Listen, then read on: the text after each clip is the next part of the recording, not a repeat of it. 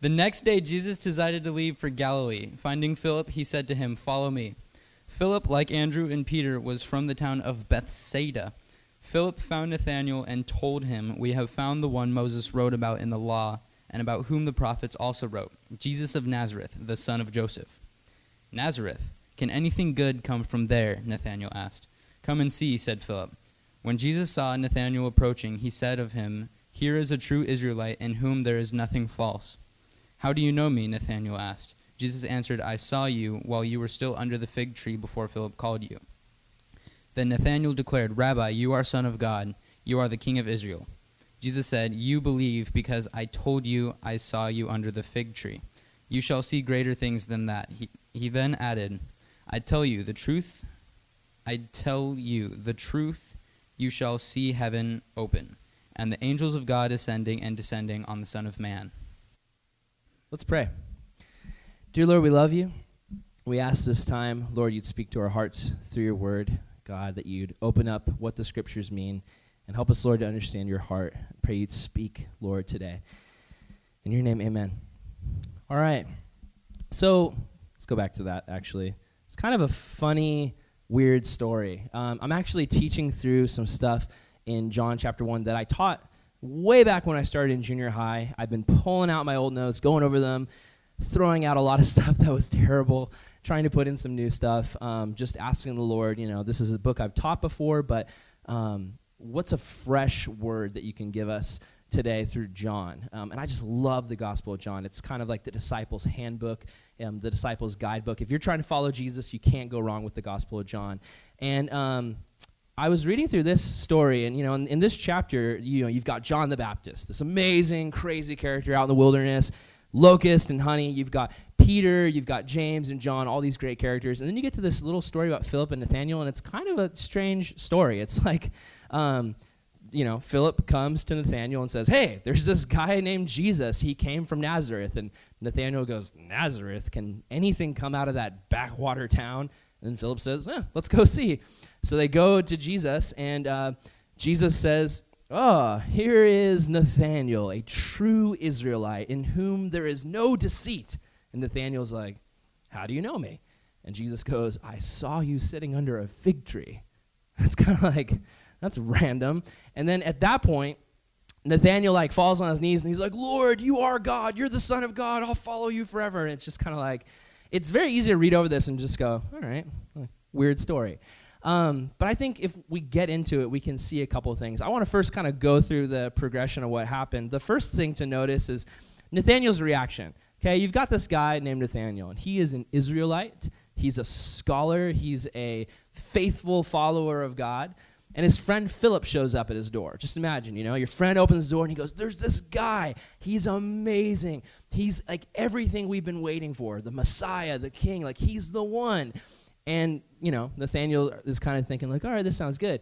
And then Philip says he's from Nazareth. And I don't know why Nathaniel was racist of people in Nazareth, but he totally was. He was like prejudiced towards them. He hears Nazareth and he's like, oh, that town? Like, has anything good ever come out of that town? I, it kind of makes me think of, um, would anyone here think of themselves as like a food snob? Anybody? You want to admit to that? I can be that way. Like when I was younger, I remember there was a simpler time, you know, when I was in youth ministry here, my youth pastors would take me to Jack in the Box like every day. Now when we take kids out to lunch, it's like, oh, Little Caesars, that's gross. Let's go get sushi. Let's go get like Chipotle. Like it's, you know, like it has to be better food, better quality, fresh, organic, all that stuff. And it kind of makes me think of nowadays. I remember um, I used to eat a lot at Carl's Jr., but now if someone brought up Carl's Jr., I'd be like, Carl's Jr., can anything good from, Carl, from Carl's Jr.? Can anything good come from that place?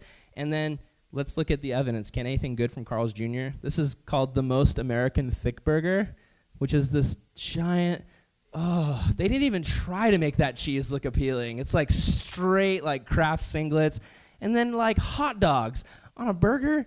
I'm sorry, but the answer is to me, nothing good can come from Carl's Jr. So, anyway. That's what's going on. He shows up. Can anything good from come Nazareth? And Philip says, Come and see. So then they show up, and he walks up to Jesus, and Jesus knows something about him. He looks at him and he goes, Let's read it. Um, It's verse 47. Then Jesus sees Nathanael approaching. He says, Here is a true Israelite in whom there is nothing false. In verse 48, Nathanael says, How do you know me?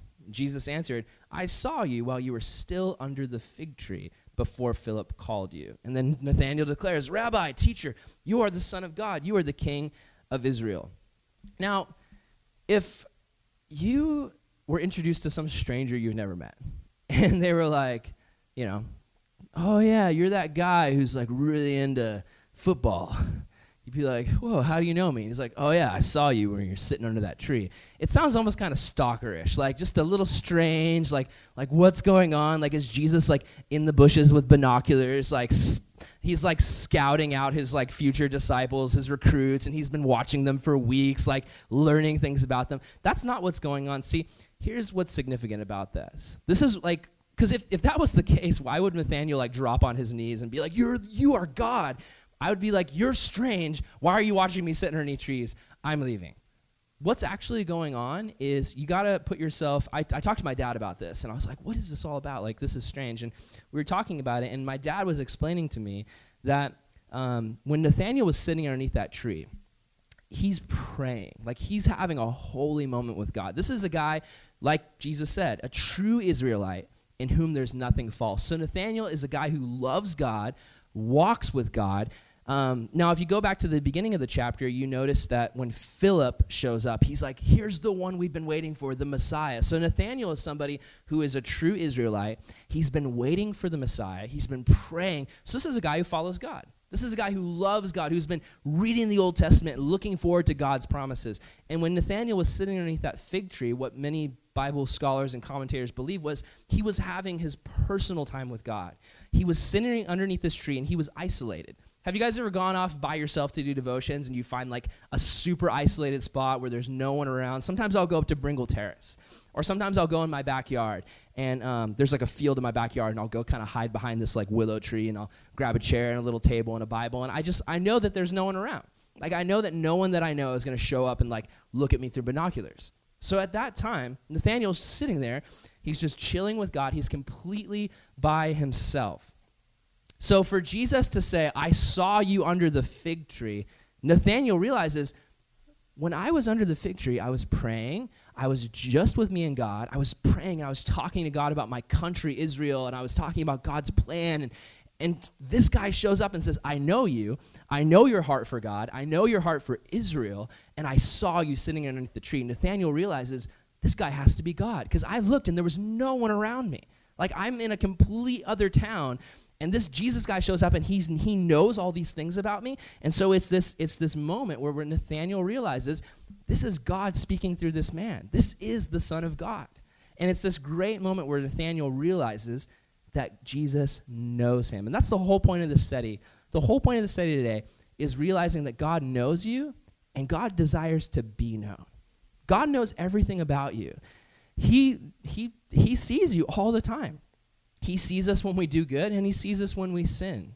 And He still loves us. He knows everything about you. If Jesus were to walk up to you today, He would be like, Oh, yeah, you're the guy who's really into this. And you'd be like, People didn't even know I like that. Like, that's my secret hobby. I'm building robots in my basement. There's actually one kid who comes here who builds robots. He's not here today, but he's amazing.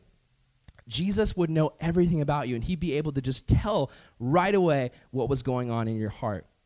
I think sometimes we can think of God as a distant and absent God. We can think of God as kind of like this God up in the sky who doesn't really know much about us because he's so busy running the world. He's dealing with wars and famine and poverty and just all this stuff throughout the world. And we can think, you know, God doesn't really care that much about what goes on in my life. Um, in Oklahoma City, there was a 28 year old woman named Haley Dawn Hampton. And on Mother's Day, she decided to cut loose from the responsibilities of raising her daughter um, by going to a bar called Lumpy's. It's a great name for a bar. It's like, wow, Lumpy's. It's like, that sounds like a great place to have fun. So she goes to Lumpy's and she knocks back a few beers and Rather than getting a babysitter for her four year old son or leaving the kid with the dad, she just left the young one buckled up in the back seat of her Nissan Xterra in the Lumpy's parking lot.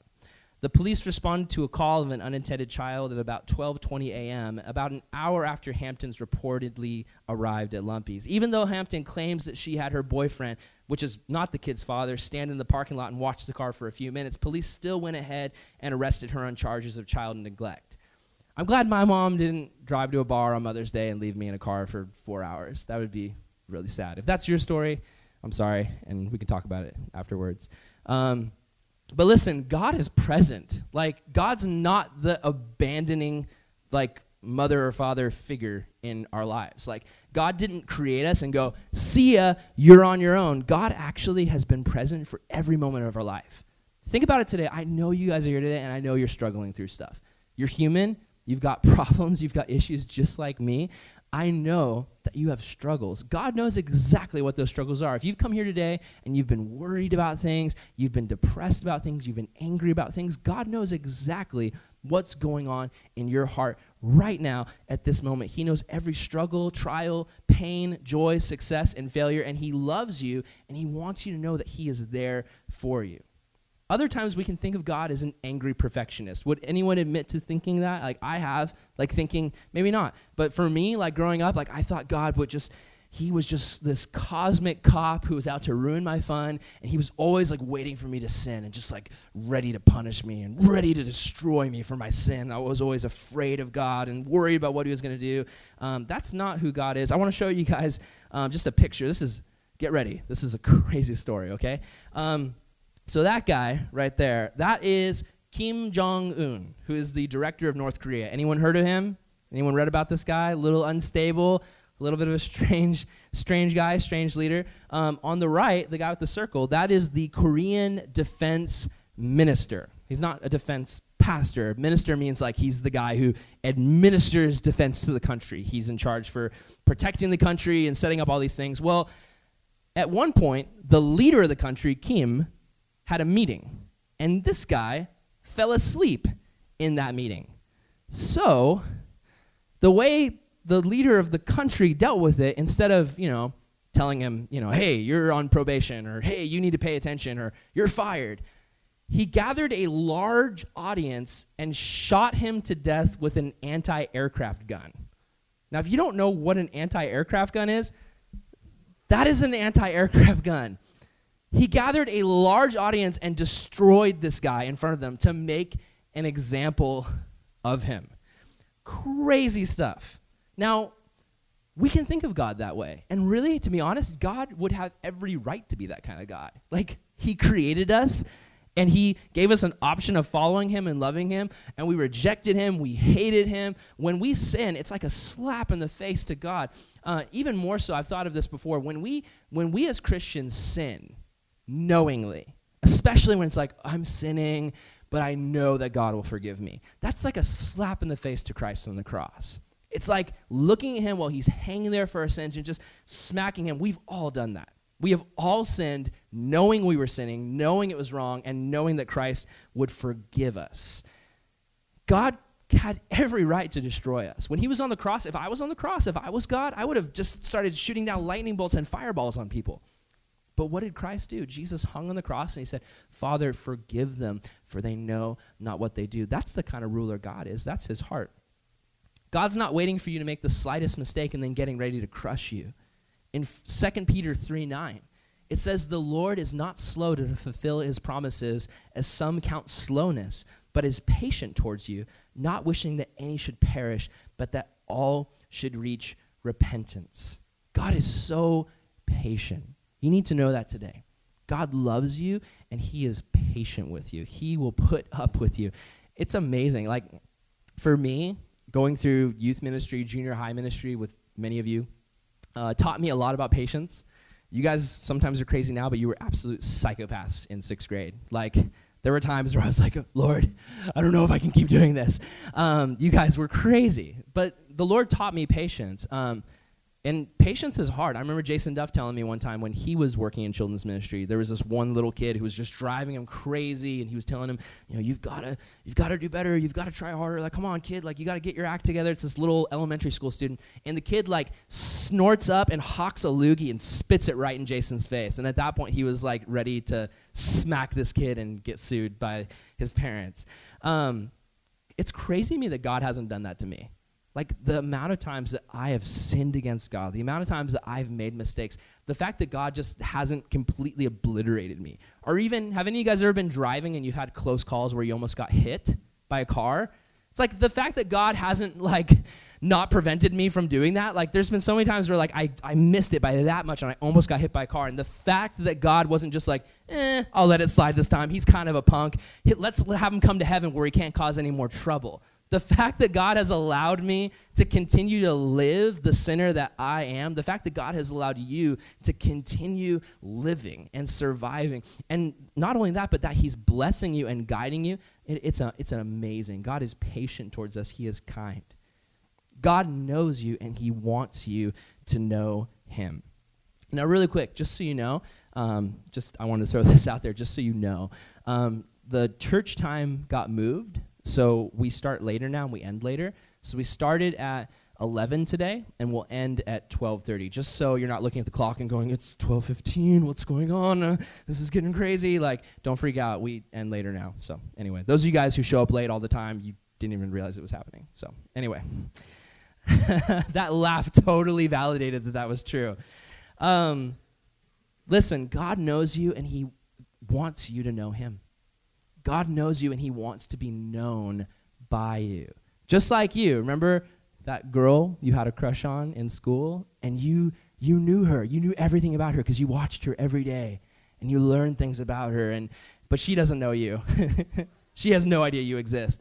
Um, God knows so much about you and he wants you to know him. There's a great preacher named Charles Spurgeon who says, You will never know the fullness of Christ until you know the emptiness of everything but Christ.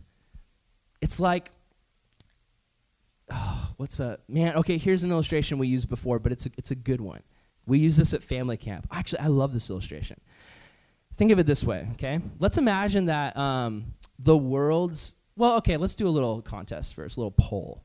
Um, cake or pie? Raise your hand for pie. Anybody? Raise your hand for cake. Oh, a little even. I was hoping for cake to win. Okay. Anyway, let's just say that across the board, our favorite food was cake. Like, just everyone agreed, like, cake is, it's not sushi, it's not tacos, it's not burritos, it's cake. That's what everybody wants at all times breakfast, lunch, and dinner. Let's imagine that um, we loved cake. Cake was, as a nation, as a society, cake was our favorite. But let's imagine that we had never truly experienced a full cake, and instead all we had ever had was tiny crumbs with little dabs of frosting. And that's what we thought cake was. It's just like, dude, are you gonna go get cake today? And there's all these different flavors of crumbs, you know? You've got red velvet cake crumb, carrot cake crumb, coffee cake crumb. And it's just it's just these tiny little crumbs, but we thought it was amazing. It's like, yes, like this is great. And then one day we show up to like this baker shop and he pulls out a whole cake and we're like, what is that? Like, is that is that a cake? Like, what? And all we've ever had is these tiny crumbs, and then we eat the cake, and it's like, ah, like sensory overload. Like, I don't understand what's happening. This is the greatest thing I've ever had. That's what God's that's what God's love is like. Like we have only truly on earth experienced tiny little crumbs of love. And one day when we see Jesus, we're going to experience the full thing, and it is going to blow our stinking minds. For us, we're never going to know that fullness until we realize that all we have is cake crumbs. All the things in our life that we think are great and fulfilling, we think that those things bring fullness to our life, but really they're empty. Really, they give us nothing. Until we won't really know Christ until we realize how empty everything else is, and then we'll see how full He is in our life. Now, before we get into another section of this to talk about, I want to explain just a really simple concept to you guys. This is something that's been blessing me. I'm working on my prayer life right now. That's something that I think needs work. Um, just if I'm honest with myself, I need to pray more. Um, we talked about it at home fellowship, but um, you know, there was this guy. I won't go into the letter, but there's this there's this letter that a guy wrote about how um, his flight seat was terrible. You know, and basically the idea of the letter was just change my seat, change my seat. He wrote it to the airline, but the whole letter was like, this seat's terrible, it's horrible, like it smells, like people are in my face. It's like this long, long letter. But in the end, he just makes a request, you know, get rid of the seat. Well, for us, a lot of times our prayer life is just, Lord, help me with this. Thank you. Lord, thank you for this food. Thank you. Lord, I need help. All right. And that's just it. We just throw out these little prayers. Lord, I need help with this. Lord, solve my problem. And what God is looking for is a conversation. He's looking for a relationship. He's looking for us to talk to Him and sometimes even be frustrated and pour out our heart and give praise and thank Him for things. And just, He's looking for that. He's looking for a relationship. There's this great hymn that got turned into a song by one of my favorite pastors uh, and worship leaders, Josh White. Um, and he writes, um, he adapts it from an old hymn, but it goes, All those who seek the throne of grace find that throne in every place. If we live a life of prayer, our God is present everywhere. And I just love that. I remember I, I drove uh, to a field one time and I was just I was just listening to my iPod and this song came on. It was just singing about um, just how our God is present. And he sings this verse and then it goes to the chorus and it's just, Our God is present, our God is present, our God is present everywhere. And I was sitting in this field of wheat, just like in my car, and I just, it just hit me. God is here with me. Like it's not, I go to church and then God is there and then I leave. No, God is with me everywhere that I go. And he's constantly asking me, Be with me, commune with me. We think of communion just as taking the cup and the bread. And, and even in churchianity, like for us, like we grew up in the church. Who grew up in the church? Anybody? Like me? Yeah. So for us, communion is just, oh, juice and cracker time. Sweet communion. Oh, that's what we do to remember the Lord. Oh, I'm remembering him for a minute. Oh, cool. Worship is just, oh, sing along time. Uh, I like these words. Or like if our favorite song comes on, before it was Oceans, now it's Good, Good Father. Um, you know, our favorite song comes on, it's just like, yes, I love this song. This song lights up all my pleasure sensory zones in my brain. It makes me happy. But are we truly worshiping? Are we truly connecting with the Father? Are we truly praying the words that we're singing in our heart? God just has opened my eyes up lately. Like, if I want to have a relationship with Him, if I want to know Him and be known by Him, praying is the key. And it needs to be more than just, Lord, I need help with this. It needs to be, man, God, here's what's going on in my day. Like, man, this is crazy. And this guy said this thing to me. And oh, and Lord, this happened. Thank you for that. I just love you so much. And man, God, I really need help with this. Or have you guys have you guys ever tried praying through the scriptures? Like not just reading your Bible. That's what I used to do when I was a kid. I just read my Bible and I go, okay, read the chapter, sweet, and I'd leave. The Bible is meant to be a conversation. What I'm trying to do now, like, and again, I'm not a pro at this. I'm just trying to explain where God's taking me and inviting you to come along in the journey. For me, what I'm doing right now is I'm reading through Second Peter um, in my devotions, and what I'll do is I'll just have a little piece of paper next to me. I'll read through it, and as I read, anything that just grabs my heart, I'll jot down. Even if I'm completely just writing what the verse already says, I'll jot it down or I'll underline it. And then after I'm done reading the chapter, I'll look at what I wrote down, the things that just jumped out to me, that I felt God was speaking to me, and I'll pray through it. I'm like, man, Lord, in verse three, that thing that you're saying, that convicts me. Like I'm looking at that, and that's me, God. I mess up. I sin in that way. God, I need your help. Or I'll read a verse and it's something that excites me, like about preaching the gospel or reaching people, and I'll be like, man, God, I need to do that more. Help me to do that. Or sometimes I'll read a verse and I'm just like, it's just about how great God is, and I'll write it down, and then I'll pray, and I'm like, God, you are great. Thank you so much. And it's just, it is so much more fulfilling than just, uh, let's see, one chapter. Uh, yeah, mom, I did my devos. Yeah, I did my devos, mom. I've been guilty of that, just doing devotions because it's what I'm supposed to do as a Christian. And God invites us to enter into something more. He wants a relationship. Now, for the second part of this, talking about knowing God, I just want to talk really quick about this idea of what it means to be a Christian atheist. And that might sound like a weird term. Here's, here's, here's some background on it. In America, three out of four people believe in God. Seven out of ten people believe even that Jesus is the Son of God. But my question is, and you guys can probably answer this no, are that many people really living lives following Christ? Like in our country, in our world, if it's seven out of 10 that believe Jesus is the Son of God, do we see seven out of 10 people? Think about your schools. Do 75% of your school or your students in school, do they follow Christ? The answer would be no. A Christian atheist is just kind of this made up term that means somebody who believes in God, but they live as if he doesn't exist. Do you know someone like that? I knew people like that, plenty of people. I remember going to school here at Calvary when I was a kid. And my classmates, they all went to Bible class, they all went to camps, they believed in God. But then, uh, you know, we'd hang out, and I remember I was the pastor's kid, so they, they had code words to get around me. Um, one was like, "Hey, do you guys want to go sit on the rocks?" I'd be like, "No, that's lame." And they'd all leave to go sit on the rocks. What that meant is, um, even though we're in high school and we're underage, let's go smoke and drink. Is what they do. Um, I remember several people I went to school with who said they believed in God, but then never really spent time with Him, and they'd be sleeping around with their boyfriends and girlfriends and just stuff like that, doing drugs. And um, that's somebody who believes in God, like they have a general idea that God exists, but they don't really live as if they believe it. Uh, in Titus 1, Paul writes to his young disciple, this guy he's been discipling, this guy he's been raising up to pastor a church. Um, so this guy named Titus. And he writes in his letter to him, he says, Titus, there are many people who are rebellious, full of meaningless talk and deception. Have you guys ever met anybody who's just full of talk, but they never really lived up to it? I remember there's this one guy uh, in school who he said he was a ladies' man. He's like, Aaron, like, let me tell you how to get all the ladies. and he would like lick his fingers and like slick his eyebrows back. And he's like, this is the way to get the ladies. I was like, you're weird. He never got any ladies. Um, and he got his nipple bit off one time. Um, super weird. It was like it was a football thing in the bathroom. One guy, they got in a fight and bit it right off. Anyway, um, poor guy. Um, so, um, in uh, Titus 1:16, oh, I forgot to put that verse up. In Titus 1:16, it says, "They claim to know God, but by their actions they deny Him." Read that again, or listen to that again. They claim to know God, but by their actions they deny Him. They are detestable, disobedient, and unfit for doing anything good. So it's talking about people who claim to know God. Do you know God? Yeah, I know Him. Yeah, I know God. I know God. I, I believe in Him.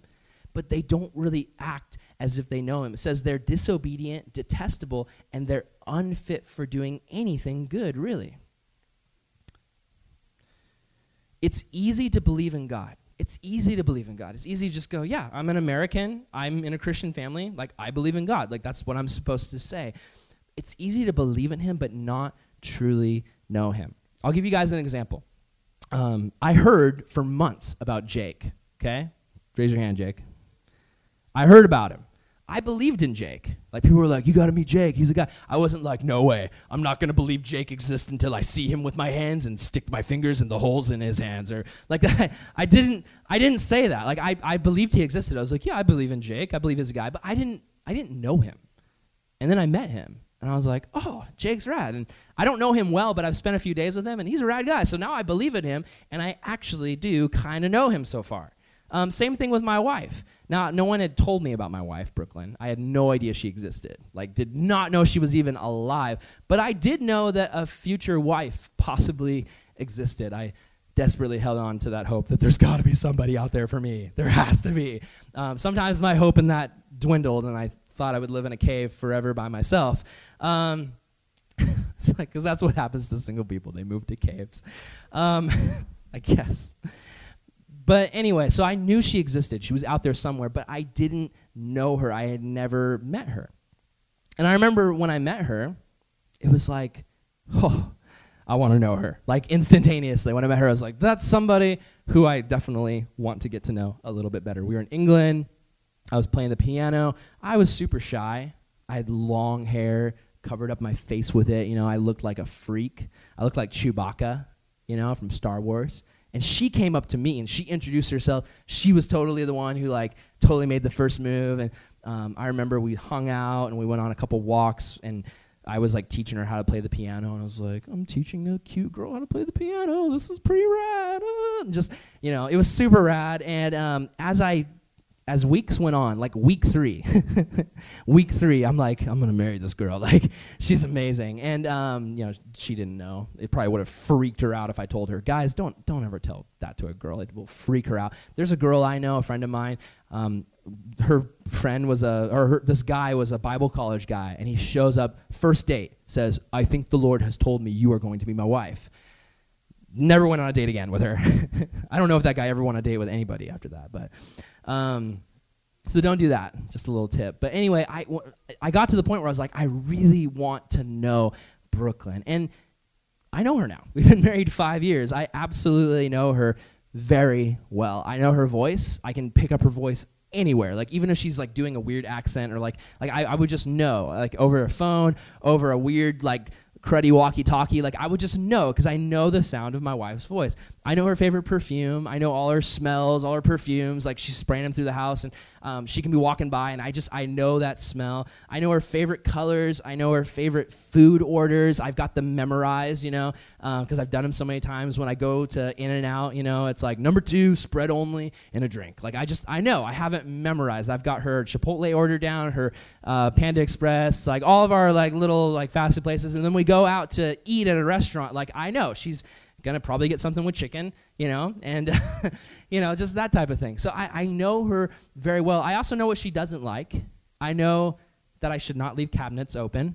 And I know that if I'm home alone, and even if she's like in another state, Oklahoma, if I have a cabinet open, she'll call me and be like, "You have a cabinet open." No, no I'm just kidding. She's she's never done that. That would be strange. Um, but after five years, I know her so well. And you know what? I still have so much to learn. I'm still want to get to know her. I'm not like, if she came to me, she's like, Can I tell you something? I'm like, No, I've heard it all. I know everything about you can never tell me anything again. No, I'm like, yes, please tell me something new. Like tell me something I don't know about you, about your family, about your life, memories from the past. I'm constantly wanting to learn and know more about him. Now, God is a God who knows us and he wants us to continue to know him. I don't know about you, but just growing up in the church, like I got to a point where seriously, I would like show up to Bible studies.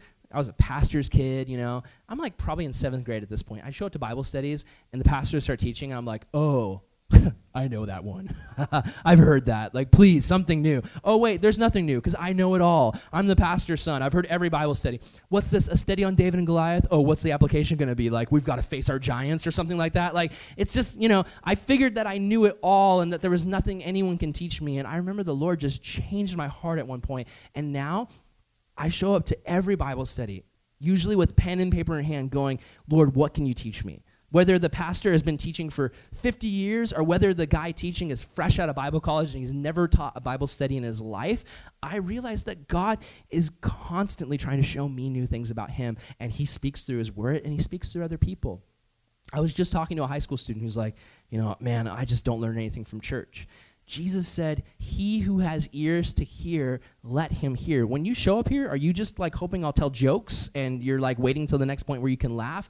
Or are you coming here going, God, what do you have to show me today? Open up my heart and my ears to whatever I can learn about you. I just want something more. When you guys are, when you fall in love with somebody and you guys have all been in love, you know, puppy love, or maybe you've even dated, and it's just like when, when there's that girl or that guy who's just on your heart, you want to know everything about them and you just, you cherish every conversation. And then you go home and you analyze that conversation like, she said this and I said this, and oh, what did that mean? Like when she said that word, she said it with a tone. Like, does that mean she likes me or she doesn't. You're, you're calling all your friends, like, what does this mean? Do we do that with the Lord?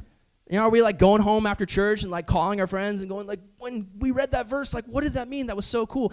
I met a girl like that. I met her at family camp. She had just gotten saved um, for really for the first time, and she was coming up to me every day going, What does this verse mean? Like, what is this? Like, God loves me for real? That's crazy. Oh my goodness. Like, I love this. Guys, don't lose that love. If you don't have that love for God's word and his heart and what he'd say for you, ask for it. Say, God, I've got a hard heart. Just admit it. We all get hard hearts. Seriously, I get a hard heart often because I grew up in the church. You need to be asking God constantly for a fresh heart. Say, God, give me a heart like baby skin, not like a hard, calloused heart, but God, just make it fresh where I just want to eat up your word and just ask you, what do you have for me? Open up your heart. Now, just really quickly, we're going to look at three categories of knowing God. And You'll all be one of these. You're going to fit one into one of these categories. The goal is to get to the third one. That's where we want to be. But just starting out, the first one is some people believe in God, but they don't actually know Him. Like I said, 94% of people in our country believe in God, but they don't really have a relationship with Him. Maybe someone here is, is in that spot. Maybe you're here today and you know about God, you believe in God. You're like, yeah, there's a God, but you don't know Jesus. The Bible says even the, the demons believe in God. So believing in God isn't the answer. It's not just like, oh yeah, believe in God and you're fine. Golden ticket out of heaven, like you're great. The demons believe in God and they're not going to heaven. Culturally being a christian that's what it can be a lot of times. It's like oh yeah just yeah i'm a christian. I go to church because my mom and dad make me go to church and my mom and dad are christians. I'm totally a christian because i'm not a muslim. Like i'm not like a part of isis so i'm totally a christian. Um, i knew people like this all the time in oklahoma. My wife can tell you oklahoma is one of the hardest places to be an actual real christian because everybody goes to church. Like, seriously, Sunday morning, everyone is all about going to church, and then they just go home and they do their own thing, and no one ever really talks to Jesus. John has some strong words for people in this spot. In 1 John 2, verse 3 through 4, it says, We know now that we have come to know him if we keep his commandments. Whoever says, I know him, but does not do what he commands, is a liar, and the truth is not in that person. So, what he's talking about is someone who says, Yeah, I know God, but there's no fruit in their life. There's no obedience. They don't listen to God's voice and they don't do what he says. There's no remorse. They sin and there's no feeling of guilt, as in, like, I'm not just talking about guilt like, oh, my parents are going to find out. Like, then that's going to be terrible. I'm going to hate that conversation. But guilt, as in, I've done something, I've sinned against God, and that's wrong. There's no transformation in their life. Guys, you need to understand we don't earn God's favor by doing good. Doing good is a result of knowing Christ. If you're here and you're like, I've just got to do good things so I can get in God's good list, God's not Santa Claus. Like, God's not like, you know, He sees you when you're sleeping, and if you're good, you get on the good list, and if you're bad, you get on the bad list. Guys, listen, the only thing that saves you is knowing Jesus Christ. If you don't know Him today, that is the only thing that'll save you, and that is the only thing that'll help you. You can never do good without knowing Christ. No matter what you do, it will not be good. God looks at it and says it's filthy rags. What are you trying to do? Trying to earn your way into heaven. But if you know Christ, the only reason you do good is not because it's like, oh, I'm doing good so I can stay on Jesus' good list. The only reason we do good is because God is doing it through us. When we know Jesus, God works through us. And it's sad. It's sad because a lot of people know about God and they do a lot of things to look religious. They'll say, you know, I go to church, I give money, I go on missions trips, but the honest reality is there's going to be people who've missed heaven by just about 18 inches. I'm going to read a verse that's a little bit harsh. And listen, I don't want to ever read, you guys know me. Like in the time I've been your youth pastor, I've never been a fire and brimstone guy. I teach a lot about love, I teach a lot about grace. I don't want to ever use a verse like this to, as a scare tactic. Like, oh, I'm going to scare you into heaven. I'm going to read this verse and you're going to be so scared that you're going to fall on your knees. And like, that's not what it's about. But this is something that Jesus says, and it's important for us to understand. In Matthew 7 21 through 23, it says, This is Jesus talking. Not everyone who says to me, Lord, Lord, will enter the kingdom of heaven, but only the ones who does the will of my Father who is in heaven. Many will say to me on that day, Lord, Lord, we, did we not prophesy in your name, and in your name drive out demons, and, and in your name perform many miracles? And then I will tell them plainly, I never knew you. Depart from me, you evildoers. There's going to be people who show up and say, Lord, I went to church every Sunday. Lord, I went to Bible class. I wrote a paper about you. Like, I, for credit. There's going to be people who say, Lord, I went out street witnessing with my youth group. Lord, I, I fed the homeless. I did things. And Jesus is going to say to them, You never actually knew me. Some of you guys may be there. Some of you guys maybe believe in God, but you don't know him. Let's go to the second one. The second one is some people know him, they believe him, they know him, but they don't actually know him well. There's no intimacy with him. I'll use an example. Um, I know I know Hanson. Have you guys ever heard of the band Hanson? I know them. I'm going to show you a picture. I know these guys. they, this was the 90s. These guys were like the one direction of their time. I know them, okay? I do. Um, now, they're a little bit older now, okay? And they like to like drink coffee and look at each other and go, eh? Um, yeah, they they transitioned. No, I'm just kidding. Um, they they're they're boys for sure. Okay. Now look at the older guy. His face stayed exactly the same. It's creepy. Anyway, I know these guys. Okay. Now listen. Here's how I know them. When I got together with my wife, this was her favorite band growing up.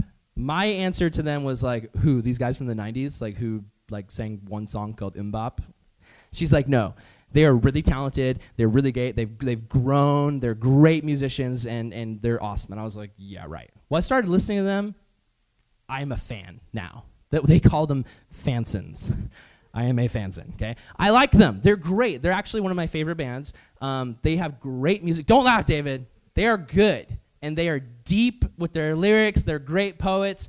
They're awesome guys. It's sad that they're only remembered for like their one-hit wonder days because they've grown up into great musicians, great guys. They're actually believers, um, just great dudes. Okay, so I know them in the sense that I know their music. I can tell you the lyrics of many of their songs. I know the tunes. I can hum them. Now it goes even further. Because what these guys do is to support charities at their concerts, they'll do these things called walks. And they'll make you get barefoot and you'll walk with them around the city, okay? I've gone to several of these events and I've taken off my shoes and I've walked with them. Now, my wife is shy, okay? And she grew up just, these guys were her heroes.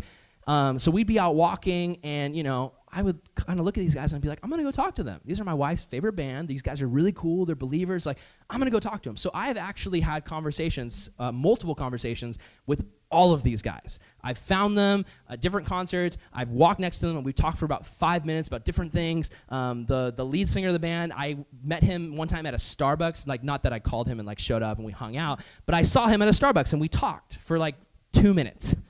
So I know them. But if you showed me, if you showed them a picture of me, they'd be like, "Who's that guy?" My wife actually ended up as an extra in one of their music videos. If you watch it, she's like in the background, like people are like dancing, and and she's like, um, if you like look in between two people's shoulders, you can see her face kind of like smiling. She's like nodding her head like this. um, but if you showed them a picture of her, they'd probably be like, "Who? Her?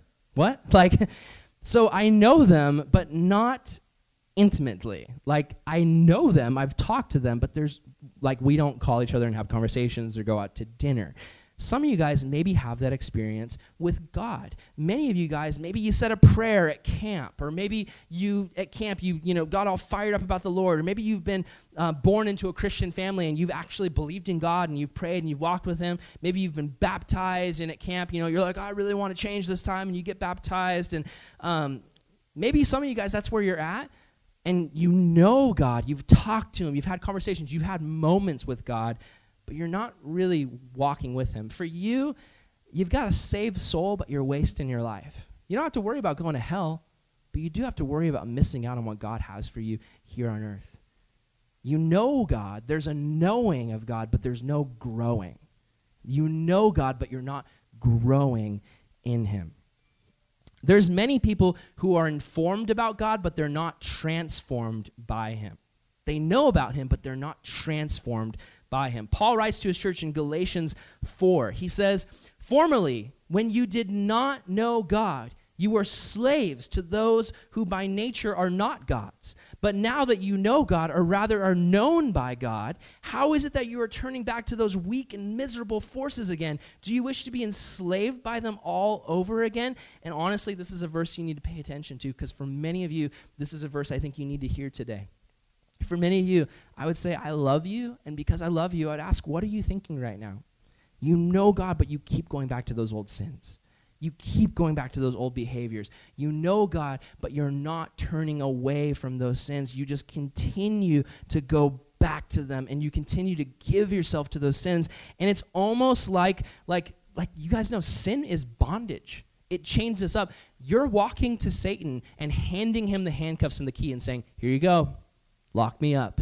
That is what we're doing. And it's kind of like when we talked about uh, in Galatians in Galatians, if you guys remember when, when we first started a year ago high school, we went through Galatians on Wednesday night, and we talked about basically this idea of stop doing dead guy stuff. You guys remember that? Maybe, I don't know. We talked about like imagine, um, you know, you were dead, okay? You're a zombie. Or not, a, you're just dead. Sorry. It's like, I, when I think of dead people, I just immediately go to zombies because that's where we're at culturally. It's all about zombies, walking dead.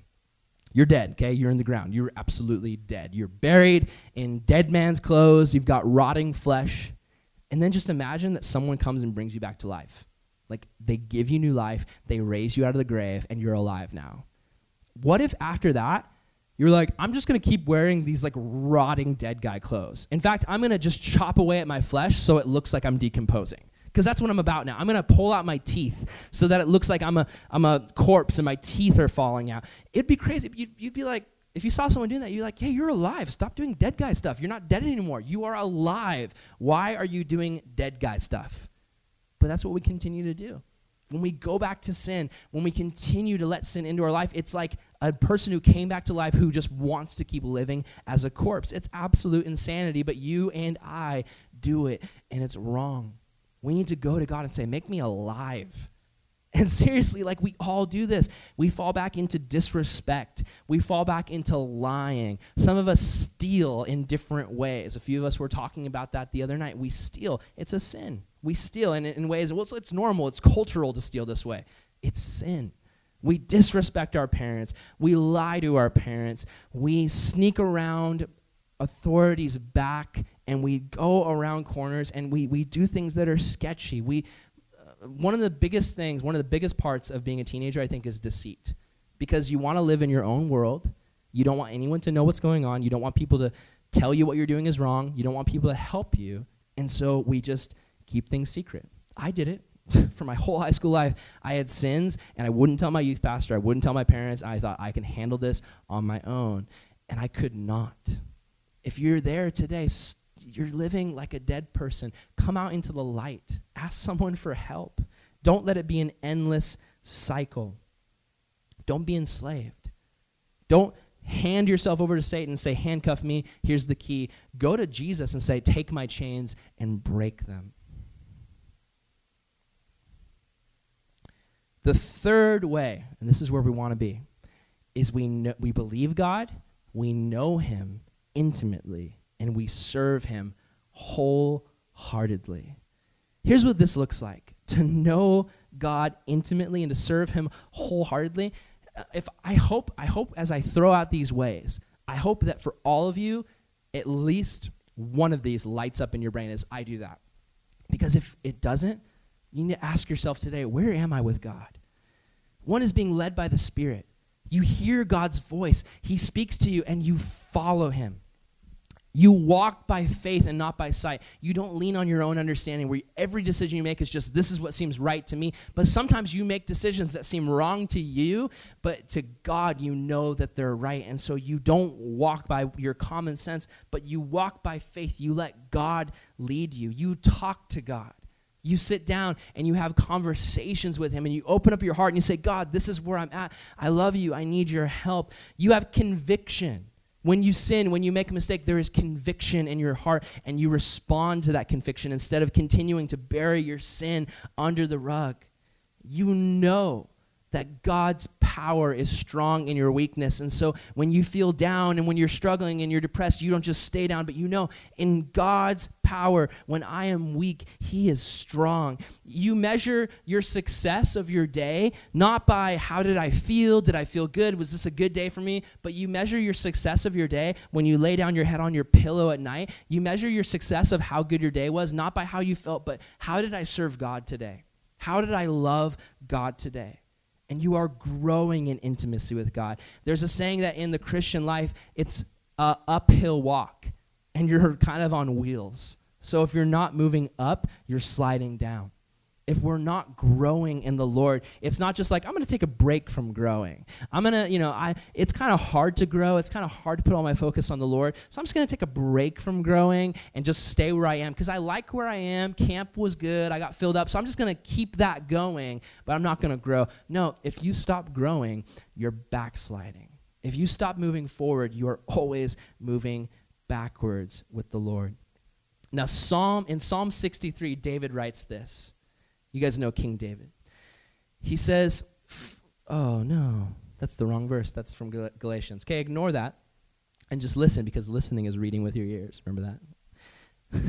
little thing I used to say. Um, so, Psalm 63, verse 1 through 4, David says this You, oh, wait, here it is. Next slide. Huh, okay, let's read it. um, you, God, are my God.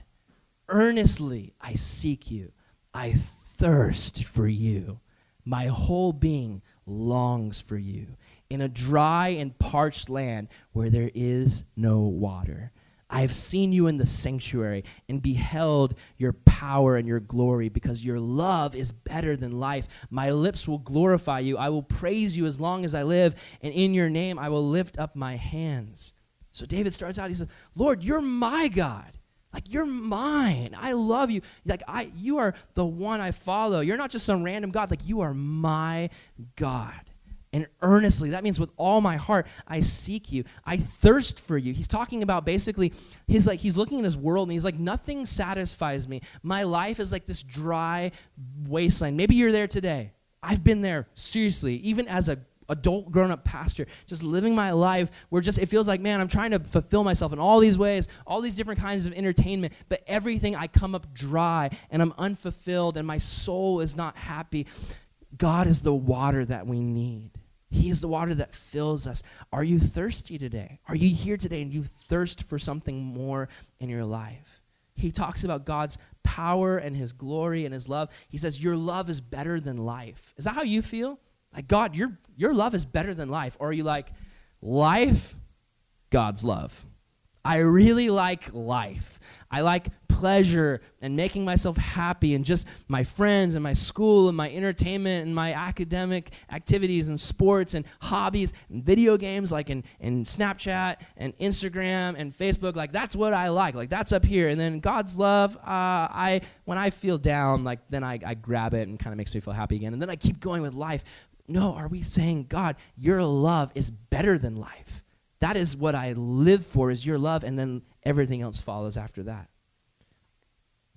This is a non perfect person who wrote this. We can read this and be like, I can't be like that. Like, that's the super Christian way of living. Like, that's crazy. Like, God, your love is better than life. Who can even do that? This is a guy who became king had a great time when he was the golden boy of Israel because he killed a giant and he was the leader of the army for a while and people really liked him.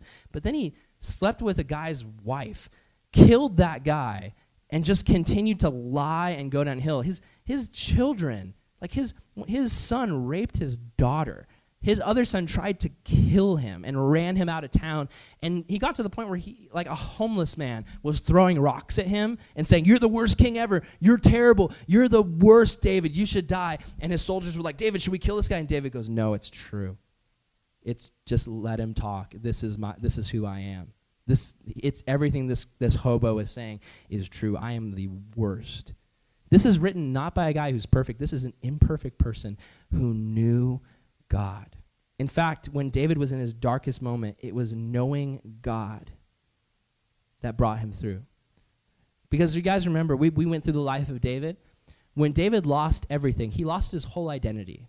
Because he had gotten to the point where being king, that was the, that was the highest form of life for him was being King David. In fact, there's a story where David is walking through the wilderness and he runs into this guy called Nabal. And Nabal insults him.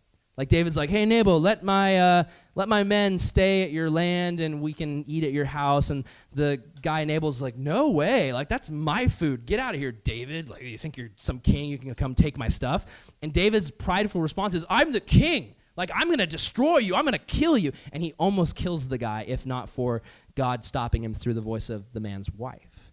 But that's David's whole identity was wrapped up in being king and pride and power. And then David gets to the point where everything gets stripped away.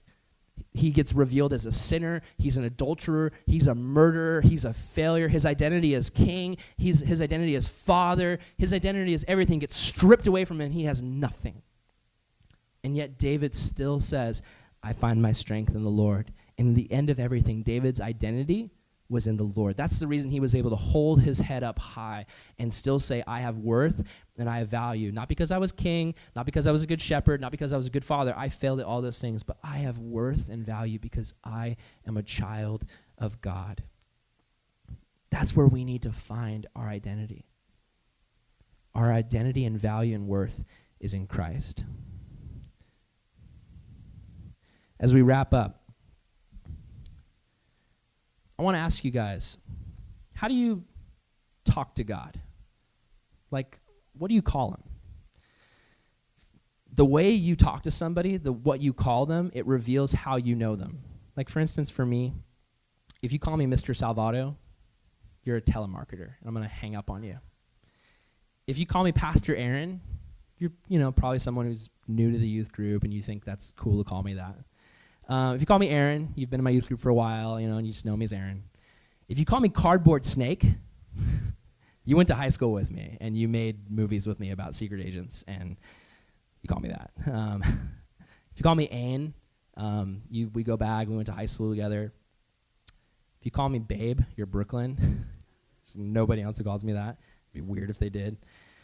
Um, with God, I mean, what do you call him? Do you call him the big guy, the man upstairs? Or you like, dear six pound, eight ounce baby Jesus? Is that what you pray to the Lord? Or do you talk to God and it's Savior, Provider, King, Friend, Redeemer, Protector? Have you ever called by God by his name? Like, Yahweh, Yahweh, you are great. Yahweh, you are powerful. We call God God, and it'd be like walking up to you and being like, hello, human. Like, God means it's deity, okay? He has a name. Yahweh. Jesus' real name is Yeshua. Try, try praying to him in his Hebrew name. It's awesome. But it's just, do we know God as something personal? Here's what Jesus calls his father He calls him Abba. Abba, Father. That's the term that a little Jewish boy or girl would say as they ran up to their dad and they sat on his lap and they hugged him. Abba, Father, Daddy. Is that what you call God? Do you have that relationship with him? Listen, just the last thing I'll say today is if you if you're here today and you feel like, man, I know of God, I believe in God, but I don't really know him, this is what you need to ask for. You need to get to know him. The first step is prayer. Seeking him in his word. You need to take the time. Just like if you had a boyfriend or girlfriend, you couldn't just be like, I'll see you on Sundays and Wednesdays for an hour and we'll have the best relationship ever. No, you need to put in the time to have a relationship with him. Doesn't God deserve that time? Absolutely, He does. As we get to know Him, this is what you need. You need to say, God, make my heart break for the things that break yours. God, when I sin, make my heart break. Lord, help me to forgive quickly. Give me a generous heart where I want to give to others. Help me to care for the poor and the needy and the outcast. Lord, help me to hunger for your presence, just like I hunger for food and I get hungry throughout the day. Lord, help me when I haven't spent time with you to not just forget about it and brush it off, but I'm hungry. Like, man, I haven't read my Bible in two days. I need the Lord. I'm hungry for his presence. Lord, give me a passion to quickly share my faith. Lord, help me to grieve over sin when I've messed up. I am just heartbroken over it. Lord, give me the fruits of the Spirit love, joy, peace, patience, kindness, goodness. Lord, give me compassion for the lost. And Lord, help me to seek you because the Bible says if you seek him, you will find him. This is my prayer for you, is what Paul prayed for the Ephesians church. He said, I keep asking that the God of our Lord Jesus Christ, the glorious Father, may give you the spirit of wisdom and revelation so that you may know him better. I pray that the eyes of your heart may be enlightened in order that you may know the hope to which he has called you, the riches of his glorious inheritance and the power of his holy people, and his incomparably great power for those of us who believe. That power is the same as the mighty strength of God. That's what we need. And that's what I pray for you guys. Let's pray right now. Lord, I pray for this awesome group of young people that you would just help them, Lord, to know you. God, if there's anyone here who is just simply heartbroken after hearing this study because they realize they know you, kind of like I know that band. They've had a few brief conversations with you, and they know a lot about you because they've paid attention in Sunday school, but there's no real intimate relationship. God, I pray that right now, if they want that relationship, that they would ask you for it. Father, we thank you that it's not about being perfect, it's about following the one who is perfect. Thank you, God, that if we live a life of prayer, you are present everywhere in our life. And Lord, you're present no matter what, but we don't open our eyes to it unless we pray. Help us to be a people of prayer. Help us, Lord, not to say, oh, when I'm a senior, I'll do that. Because if that's your heart now, you won't. God, help us to be a people that right now, freshman, sophomore, junior, senior, adult, whatever we are, that we would be people who pray and seek you and not just coast through the Christian life, but have a real, genuine, romantic, deep friendship with you. Help us, Lord, to grow every day in you.